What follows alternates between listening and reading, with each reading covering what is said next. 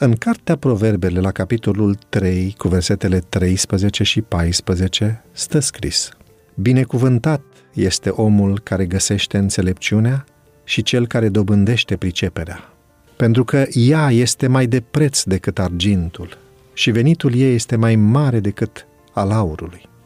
Pestalozzi a fost primul pedagog care a renunțat la educația prin nuia, respectiv inducerea fricii, și s-a orientat spre educarea copiilor prin cooperare și prin câștigarea încrederii în adult.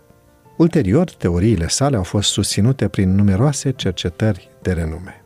Frica îi poate fi indusă copilului atât prin violență fizică, cât și prin abuz psihic, prin cuvintele pe care le rostim. Criticăm copilul ca întreg, de exemplu, nu-mi place de tine. Și nu comportamentul acesta, adică nu-mi place cum te porți tu acum. Această frică va aduce frustrare, sentimente de vinovăție. Copilul va ajunge să gândească că nu sunt suficient de bun. Apoi va conduce la violență și comportamente inadecvate. Neglijarea copilului.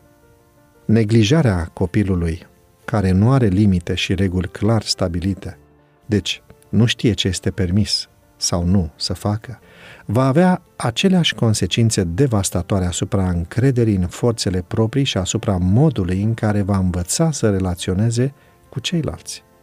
Scopul nostru, ca părinți sau educatori, este acela de a câștiga încrederea și cooperarea copiilor, dar și de a stabili limite și reguli, precum și consecințele care vor urma dacă acestea vor fi încălcate.